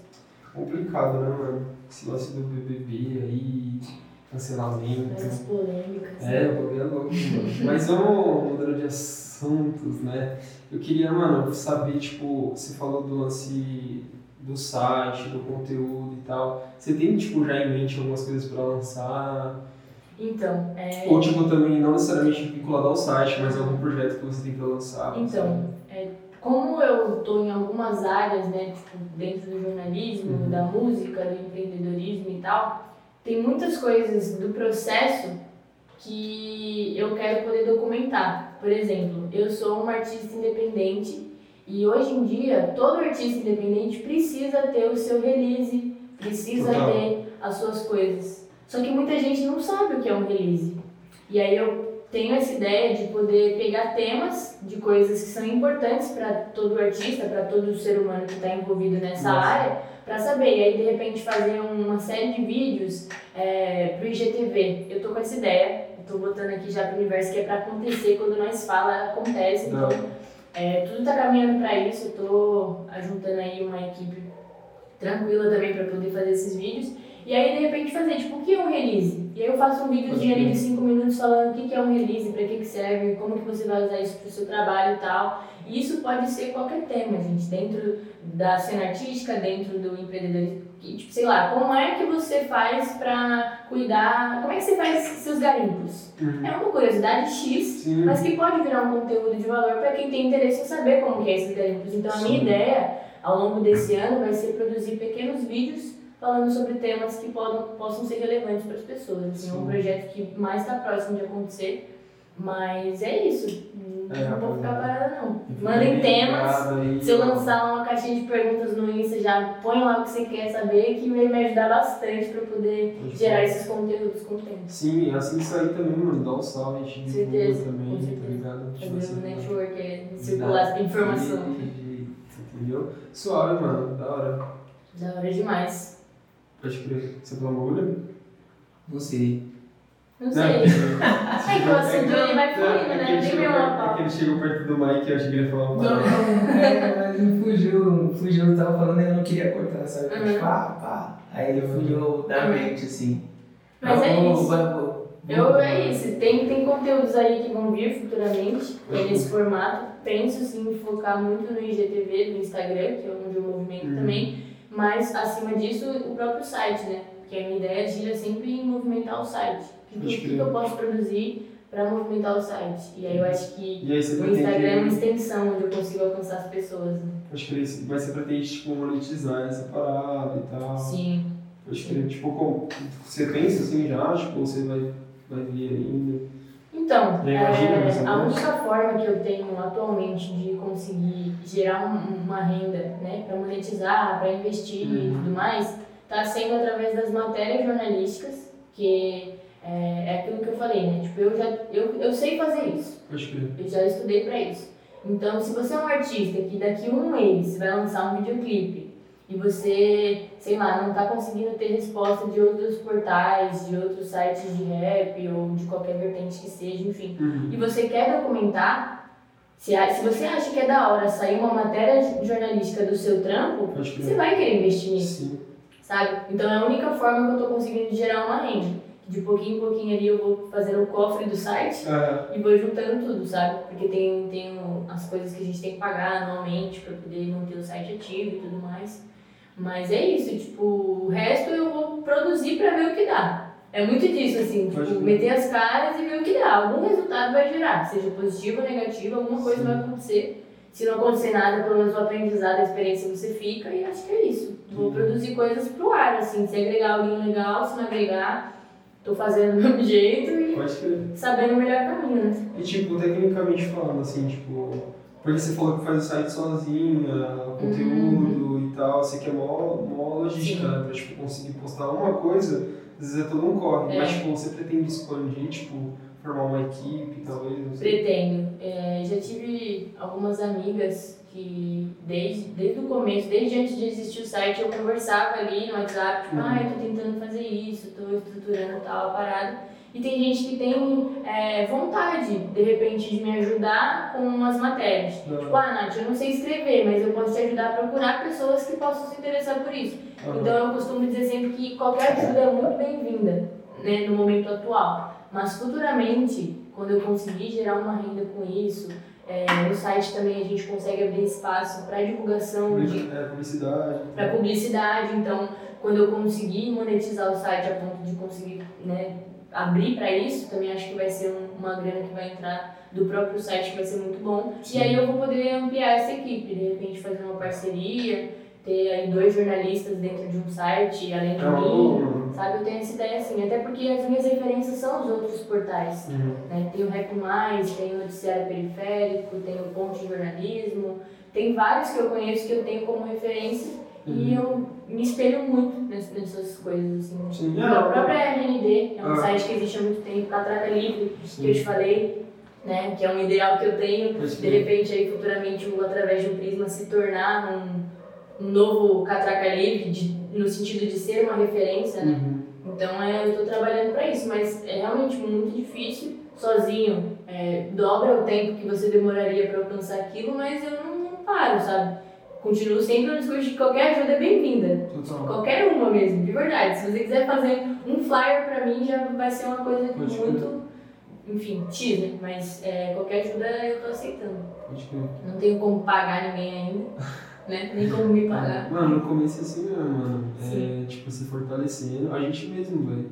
Tipo, demorou bastante pra gente conseguir, tipo, ó, cada um vai ter um salário, tá ligado? Tipo, um projeto, uma parada. Exato. Uma coisa. E, e também tem todo o lance que você tem que estudar mesmo, que é isso, né? Por Sim. exemplo, nesse lance de produzir conteúdos relevantes. Tem muita gente que não faz ideia de como escrever o seu projeto em um edital. Uhum. Porra, de repente isso seria um assunto da hora pra gente fazer um videozinho explicando como que você faz na sua Com experiência. certeza. Eu não tô ali pra, tipo, ser a dona da razão, que eu tô falando é verdade. Eu tô ali contando como eu fiz?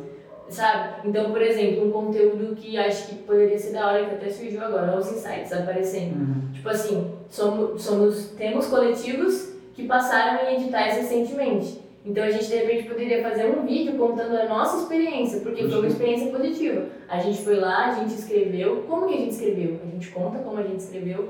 Ah, como que você escreveu no edital? A gente conta. E depois mostra o resultado, que é isso aqui, tipo, tudo acontecendo, Sim. sabe? É, isso é bem louco. Tem uma galera que eu conheço que, tipo, faz esse conteúdo, mas é um conteúdo pago, tá ligado? Então, tipo, a gente, tipo, tem um ideal, né, mano, que é, como você falou, conteúdo de valor, a empatia com o público, né? É, e a gente já, tipo, se programou durante um tempo, inclusive o podcast faz parte desses conteúdos, né, pra poder soltar. Sim. Mas tipo, de realmente trazer novos conteúdos e tal, é que a nossa vertente é um pouco diferente, mas Uhum. tá dentro disso, né? Tipo, da, da cultura do hip hop como um todo, sabe? Sim, com certeza. Mas eu ia até te perguntar uma parada, que a gente tá falando do site em si, e a gente falou do Instagram também, mas tipo, tem alguma outra rede social que você, tipo, tem um ponto de interesse ali, ou que você pelo menos, tipo, tá afim de entrar? Eu sei que tem o Clubhouse agora, Clubhouse eu fiquei um pouco frustrada. que começou, né? Só pode entrar quem tem Que iPhone. burguês safado. Quem só tem burguês safado. Meu Android ficou chorando junto comigo. E aí eu fiquei implorando, me convidem, me convidem. E aí convidava e eu falava, não chegou, e É. não deu. Eu vi lá que só dava sistema É, por enquanto é só iOS. E aí eu falei, ah, mano, é isso, meio que Desisto. desisto disso. Total. Um, mas um aplicativo. Mano, o meu forte mesmo é o Instagram. Quando eu criei o site foi mais nesse lance de conseguir me desvincular de uma rede social que futuramente pode, sei lá, sumir, igual o Orkut, Uhum. MSN, né? É, mas eu, eu, eu não sei, mano. Acho que não. Acho que eu tô bem assim com o site e o Insta. Porque o meu público tá girando bem ali, sabe? Mas do ponto de vista estratégico, para alcançar público, eu sinto que o TikTok tá vindo bem forte aí, né? É, Com bastante. engajamento, com essas coisas. Pensando por esse lado mais técnico, Sim, TikTok é algo que eu me empenharia pra poder entrar mais, sabe? Pra poder falar sobre algumas coisas que eu preciso, mas mais pelo engajamento, não por lance de gostar da rede social, porque às vezes eu, eu sinto que eu tô perdendo tempo só ficando ali, sabe? Nossa, sabe, eu tenho- pegou todos os TikTok. Mano, eu tenho essa sensação. mundo. E aí, tipo, eu falo, não, eu vou sair um pouco disso, porque no Insta é variado, né? Tipo, eu tenho sete contas no meu celular, de Ah. Instagrams diferentes. Aí tem, tipo, um é do Através de um Prisma, o outro é o meu pessoal, o outro é do Brechó, o outro é de um coletivo, o outro do outro. Aí o outro é um Instagram de um job de mídia social que eu tô fazendo, de uma outra empresa aleatória de outro nicho, de- completamente diferente, mas que eu peguei esse job pra fazer, então eu tenho que ter lá logado no meu celular. Então, assim, é muitas contas que misericórdia. Se eu for pra outro aplicativo, eu vou ficar mais perdida ainda. Sim, é. Muito mais É, perdida. tipo, eu perguntei também porque eu sei que tem uma galera que produz conteúdo pra, tipo, várias redes sociais, tá ligado? Em escala, assim, e o quanto isso é difícil também, né, mano? Pra, tipo, estar ali ligado em todas e presente em todas, porque hoje em dia a rede social é estar, pre- estar presente, Estar né? presente, sim. É, tem aquele lance das informações, do, do engajamento e tudo mais. Eu consigo ver o meu, que é um perfil público e tal. É, e também tem horário, o horário certo, tipo, o horário ideal para você fazer uma publicação. Sim. E às vezes o seu único tempo livre no dia é 6 horas da manhã. É. Aí você fala, vou fazer uma publicação 6 horas da manhã, ninguém vai ver, por- porque aí quando chega meio-dia, velho. é, quando chega meio-dia, tipo, a galera que ia ver, É. tipo, já passou várias publicações até lá. Só os mano que tomam café assistindo. Então você tem que conciliar também o horário, você vai movimentar as coisas. Pode crer, da hora. Da da. É uma disciplina doida, meu, não Sim. tem ainda não. Como Cê- eu cê- quem tiver a resposta disso, me fala. Quando tipo, você tava fazendo lance com a música, você chegou a tipo, ter um contato com o Spotify, registro, Sim. essas paradas? Sim, é, eu tenho dois sons no Spotify atualmente, mas quem fez todo o corre meio burocrático da parada foi o, o Nobru, que é lá da UZZN, né? Que quando eles me convidaram no projeto também foram meus dois sons que foram pro Spotify. Eu nunca cheguei aí a fundo, tipo, fazer o processo mesmo de registrar um Uhum. som e tal, mas eu pude acompanhar de longe alguns toques que ele me dava. Tenho outros amigos também que trampam com música, com produção musical mesmo hora. e passam uma visão assim, mas eu nunca cheguei a ponto de eu mesmo pôr na massa e fazer isso. Uhum. Quero muito aprender, acho que é muito importante, né, por esse lance da, da independência. Ser um artista independente é buscar por mais independência cada vez mais, então é, eu pretendo sim reservar um tempo aí para poder estudar mais sobre isso. Da hora, da hora. Acho muito legal. Não só o Spotify, né, várias, várias plataformas digitais. Crer. Conheço algumas pessoas também que são produtoras, produtores executivos, que cuidam de carreiras de vários artistas, assim. Eu já tive a oportunidade de conversar com uma mana que cuida da carreira do Coruja BC1. Oh my god. Tipo, mano, foi uma conversa muito, muito conversa mesmo, mas que pra mim foi uma formação. Eu falei, nossa, só a sua experiência já me ensinou muita coisa, sabe? Então, Às vezes só de trocar uma ideia com a pessoa, você já tipo, pega várias mano, várias. sim, bem da hora. Mas até mesmo que surge várias fitas, né? Você, tipo, sei lá, você tá. Não que seja uma conversa, sabe? Ela por ela, não é tipo. E você tá, tipo, agora mesmo, sabe? A Uhum. Gente tá fazendo aqui um network e tal, não sei o Sim. que, você tá falando várias fitas que a gente nem sabia, a gente tá Com também soltando várias fitas que a gente nem sabia, então tá um aprendendo com o outro. Então, ao mesmo tempo que é tipo uma coisa tranquila, Uhum. tá sendo um aprendizado do caramba, É, sabe? Total, sim. E aí, tipo, você falou uma coisa que, tipo, que eu já sei um pouquinho, Aham. que é essa relação de, nada. É. de, da música, né? Uhum. Então, tipo, quando você faz essa, essa, esse registro da sua obra, né? Então, Total. tem uma distribuidora, né, certinho, pá, tem uma Iclos especificamente também, não sei se é legal falar, mas Não, não é, paga nós, filho. Né? que é a, a OneRPM, várias Sim. pessoas utilizam, e quando você já sobe sua, sua obra lá, já mostra vários aplicativos de música, né? Então, além do Spotify, tem N outros, assim, É, que a gente E tem um processo único de fazer o É, registro já ali. né? distribui Já vários mesmo tempo. Uhum. Isso, aí tem, isso já é uma questão, e tem a outra de você se associar né, a uma filiação, que é a famosa a maior, assim, que eu vi, ouço muitas Uhum. pessoas falar que é a, a, a Brahms. Abramos, eu tenho Né? a minha carteirinha. Bra- Hoje eu posso falar que sou música, sou, É. sou registrada. E aí, como que você fez isso aí? Porque eu tô tentando e ainda não consegui. Então, eu fui. Já, já fica eu não, eu Você não lembro. essa filha na hora da Brahma? Abramos. Abramos. Ah, na, Abramos. na Brahma, pode falar. Então, quando eu fui, eu fui junto com um amigo meu, eu não lembro o lugar exatamente agora, mas era num bairro meio boy, assim, que é o prédio da Abramos. E aí chegou lá, eu, tipo, preenchi uma inscrição com os meus dados, tirei a foto, é tipo tirar RG, tá ligado? Pode Tipo, crer. você vai lá, faz a fotinho 3x4, que é a que vai ficar lá no cartãozinho, você fala o seu Uhum. nome de registro e o seu nome artístico, porque no meu caso tem isso, né? São coisas diferentes. O meu Uhum. nome que tá no RG mesmo é Nathalie Monteiro Kratz, só que o meu nome artístico é Tina Kratz. Aí é uma história louca por conta do porquê Tina, né? Mas Uhum. enfim, é, eu tive que dar esses dados pra eles e aí, em questão de uma semana, chegou em casa o cartão.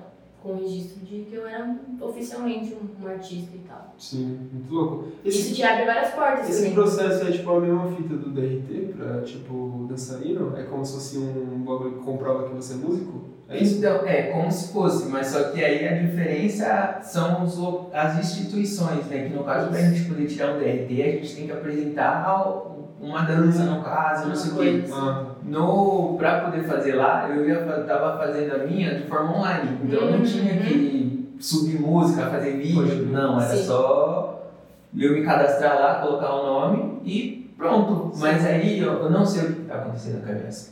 Coisas, porque não, não, não veio nada, nenhum e-mail, Uhum. né? Então, nesse processo da inscrição, tinha várias perguntas lá, era tipo duas folhas de inscrição. E aí nisso eu tinha que, além de colocar meus dados pessoais, endereço e tudo mais, eu tinha que colocar quantas músicas eu já tinha tipo, feitas, se eu tinha Uhum. videoclipe, quanto tempo eu tô, fazer ali um parágrafozinho contando resumidamente sobre a trajetória. Então eles pedem muitas informações que se você só tá ali metendo um migué pra se registrar Metendo como músico, mas né? você não é, você não vai conseguir. Você tem que dar um jeito de Eita, metendo louco. É, não, eu acho que com certeza deve ser uma parada muito burocrática de pandemia, de, enfim, várias coisas online e tal. Mas, mano, vai lá no prédio mesmo, presencial na Bramos, que, que vai dar certo. É, rapaziada, quem quiser ser músico, vai lá na Brahma. Não, é vai lá na Abramos, é Abramos. Toma três litrão, faz um freestyle e virou. Só assina o papel, fechou.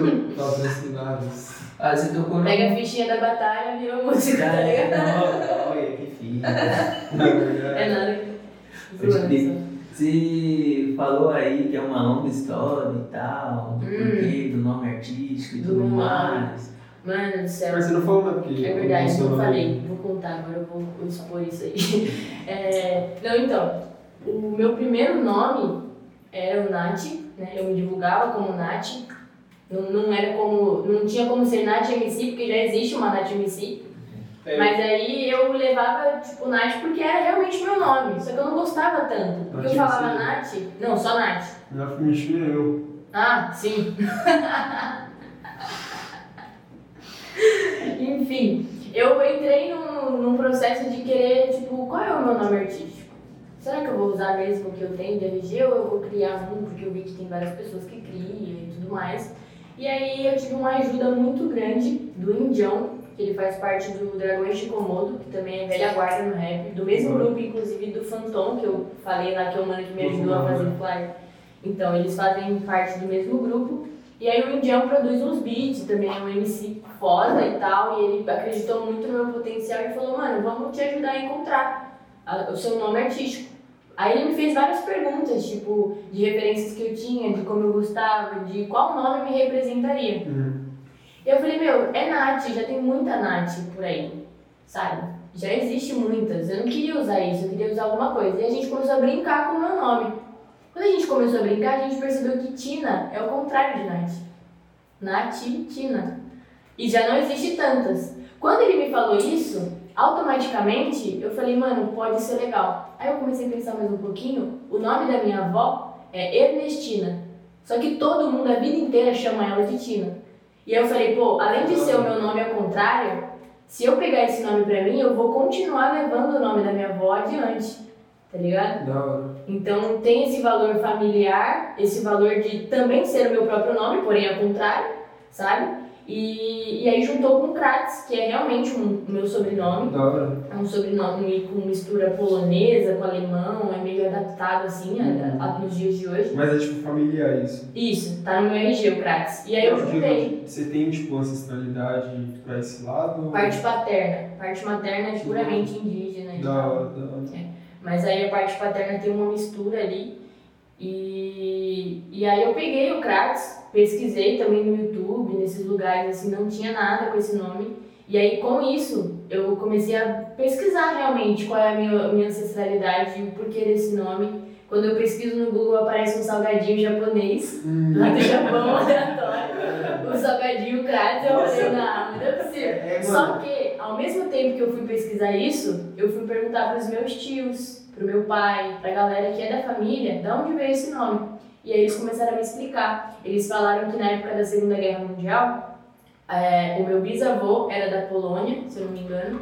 Ele tinha uma empresa de metalúrgica, uma parada assim. A minha avó era dona de casa, porém da Alemanha.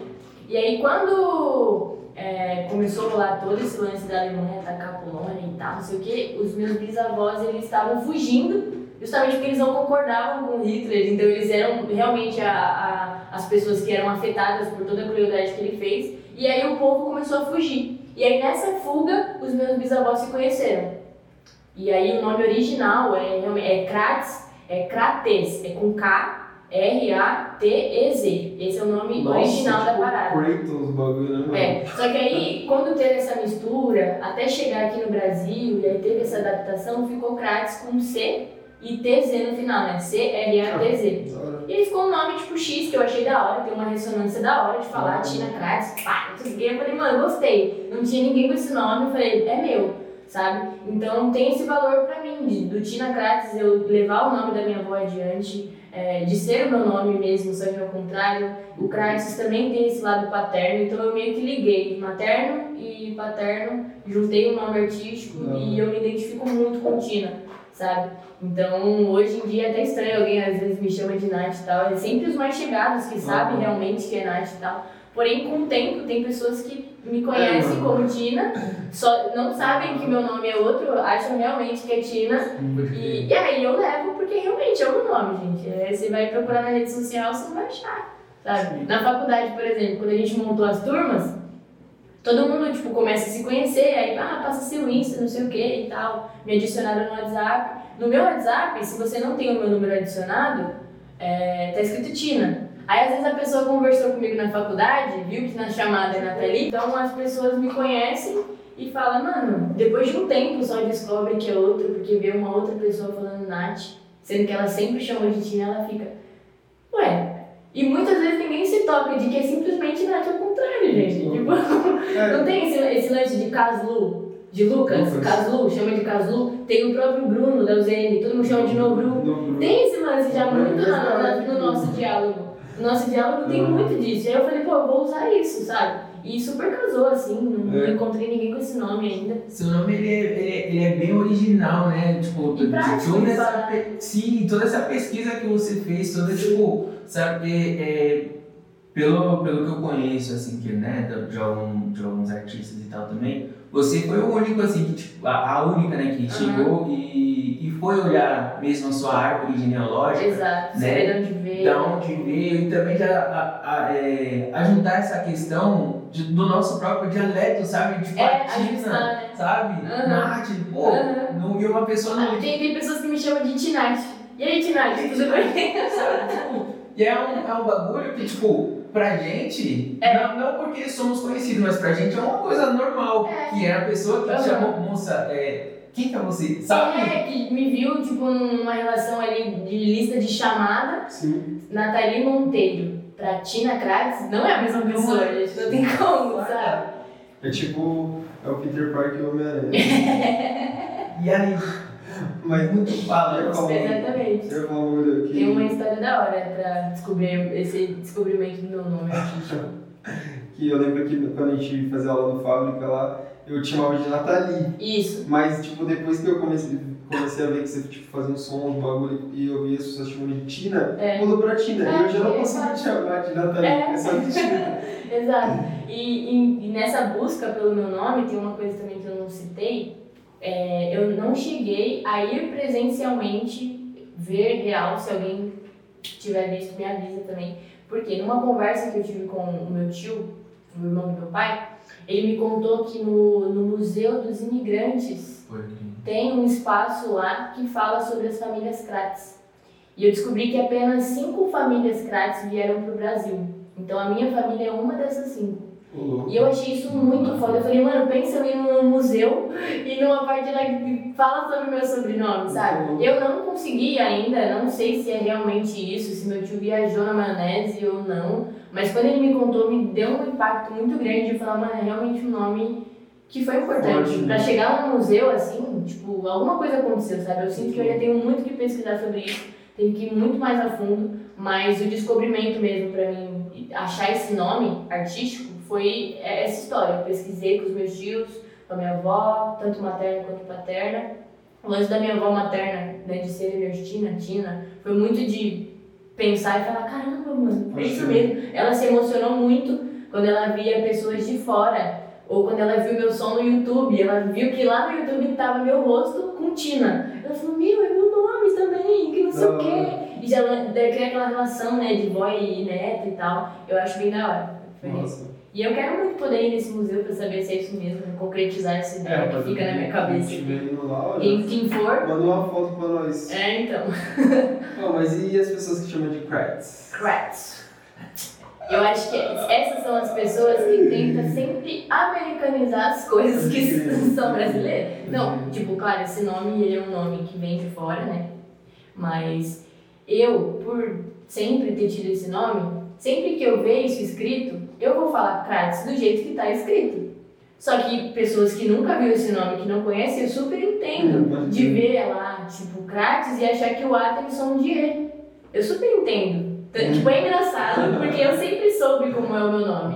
Então quando alguém fala, sabe Tina Kratz, automaticamente essa é a minha reação. Eu começo a rir e ninguém entende nada. Eu não me sinto Ah. mal, porque eu entendo esse lance, não, não é algo que tipo, nossa, eu vou virar a cara pra você. Aham. Eu vou virar a cara pra você se eu te contar como é, você falar pra você, repetir algumas vezes e aí depois de um tempo você continuar me zoando assim. Aí eu vou falar, você tá tirando? Não é possível. Ou eu relevo pra sempre, Uhum. ou eu vou ficar meio tipo, mano, só fala direito, cara. Sim, Mas é isso, tipo, rola muito da galera falar errado. sim. É igual, tipo, no meu Eu caso. já ouvi várias coisas. Já ouvi Tina Cruz. Nem, nem, Tina nem Cruz. Mas me chamaram de Tina Cruz. Aí teve Tina Kratz, né, que é o normal. Tem Tina Crack, que é a galera da zoeira. Eu falei, caramba, de artista independente eu virei pra drogada, tá ligado? Tipo, Sabe tirar crack. sabe, Tina Crack. E Ah, eu, eu levo de muito na esportiva, mano, sério, de verdade. Jogador de futebol tirar crack. É, então. Eu levo muito na esportiva, de verdade. Se um dia você vir falar comigo e acabar falando errado propositalmente, eu também vou relevar. nada, porque eu sei que- não, não. Não, eu sou bem de boa, assim, mas eu sempre costumo falar para as pessoas quando eu falo errado, eu falo então. Não é Tina Credes, é Tina Kratis, mas Uhum. isso acontece, sabe? Já rolou de uma vez eu ir me apresentar num evento só de mina. E aí, na hora que a mina foi, tipo, me apresentar pra mim entrar e fazer o meu show, eu tava lá atrás do palco assim, mano, e agora, pá, não sei o que, no dia ainda, tipo, era um evento específico do Dia das Mulheres, então eu levei algumas placas, com, fazia parte da minha performance. Eu tava engatilhada assim, já pulando ali atrás. Ela com vocês agora, não sei o que, Tina Kretz. Aí eu já falei, ah, não é possível, mano. Já entra Tipo, mal- tipo isso, isso não, foi, não, não foi o suficiente pra mim perder o ânimo e não mas fazer um bom uma show. Mas aquele, aqueles pulinhos que eu tava. eu- Aí depois que eu entrei, eu falei, salve, salve família, quem que tá falando é Tina? Aí eu, eu reformulei, acho que a galera entendeu ali. Aí eu refalei e tal, e passou. Tipo, foi da hora. Crer. Mas isso já, já rolou algumas Nossa, é vezes. mó, é mano, é complicado. Isso mano. também fez com que eu começasse a incluir o meu nome nas minhas letras. Esse lance de você Repetir trazer o empoderamento, sabe? Tem nesse, nesse som Mina de Ouro, é, eu cito meu nome. Eu falo, Tina Kratos chegou para mudar paradigmas, minha visão, é pra frente ou não. Hum. Então eu, eu falo meu nome no som porque isso vai entrar na mente das pessoas também e automaticamente elas vão entender como é a pronúncia. Porque realmente, só escrito ali, tipo, qualquer um lê de qualquer jeito, sabe? Mas é muito a sensação de querer americanizar as palavras. Eu já tive muito isso. Tipo Black Alien, né? É. Black Alien. o quê? É quê? complicado, é complicado, é difícil, mas é Gosto difícil. muito do Black Alien. Black Alien, aí, já, Black aí Alien. cada um fala de um jeito, mas. Não, não, tá certo, Black Alien mesmo, salve. Salve, salve, monstrão. Mas aí, mano, antes você falou desse lance de nome, né? Aí eu acabei lembrando, porque tipo, eu também passei por um processo né, de mudança também com o nome artístico. E meu nome artístico não é nada original, mas é uma parada que me contempla, tá ligado? Que tipo, ao invés de falar o S no final, era meio, tipo, é Lusca, tá ligado? Lusca. Eu gosto de fazer. Só que, mano, eu já passei por uma parada mais ou menos igual, assim, tipo, da rapaziada falar Luscas, repetindo o S de novo. Aí eu, putz, aí dá uma pegada, tá ligado? Mas, mano, você já. em relação ao seu nome artístico, tipo. Mas então, é. Vixe. o de agora. Ah! tá. Já tive vários nomes tá, vários- E agora? Não tem É, nome, tipo, tipo. Tá se encontrando. né? É, mas é até que tô mesmo, de verdade. É, mas só que muitas pessoas já me conhecem como Douglas Mendes, né? E tipo, desassociar isso pra um outro nome, não sei o que, pá, é, vai ser muito trabalhoso. Mas, tipo, me disponho a isso, né? Então, de começo, quando eu jogava bola no Copa, nossa, Uhum, Copa pá, 70. Copa 70. Jogava bola. É, Salve quebrada. Respeita a minha história. Salve quebrada. Tipo, quando eu, tava, quando eu jogava lá, eu cheguei pro mano e falei, ô, me chama de grilo, né? Dá- Aí, aí o mano chegou e falou assim, ah, aí, aí a gente, eu mano trocar ideia, tá ligado? Aí a gente foi falar com, com, com o professor lá, não sei o quê, fui falar não sei o quê. E aí ele falou, professor, chama ele de grilo agora, né? Aí, eu, tipo, eu levei super na esportiva e não entendia, né, a questão, tipo, é, não sei se foi também na maldade. Eu acho que não, pela, pela amizade que a gente tinha ali. Mas você E aí ele falou assim, não, calma, deixa Ah, tá. Que, foi foi mal. que, Eu tô que, perguntando, né? não, senhor.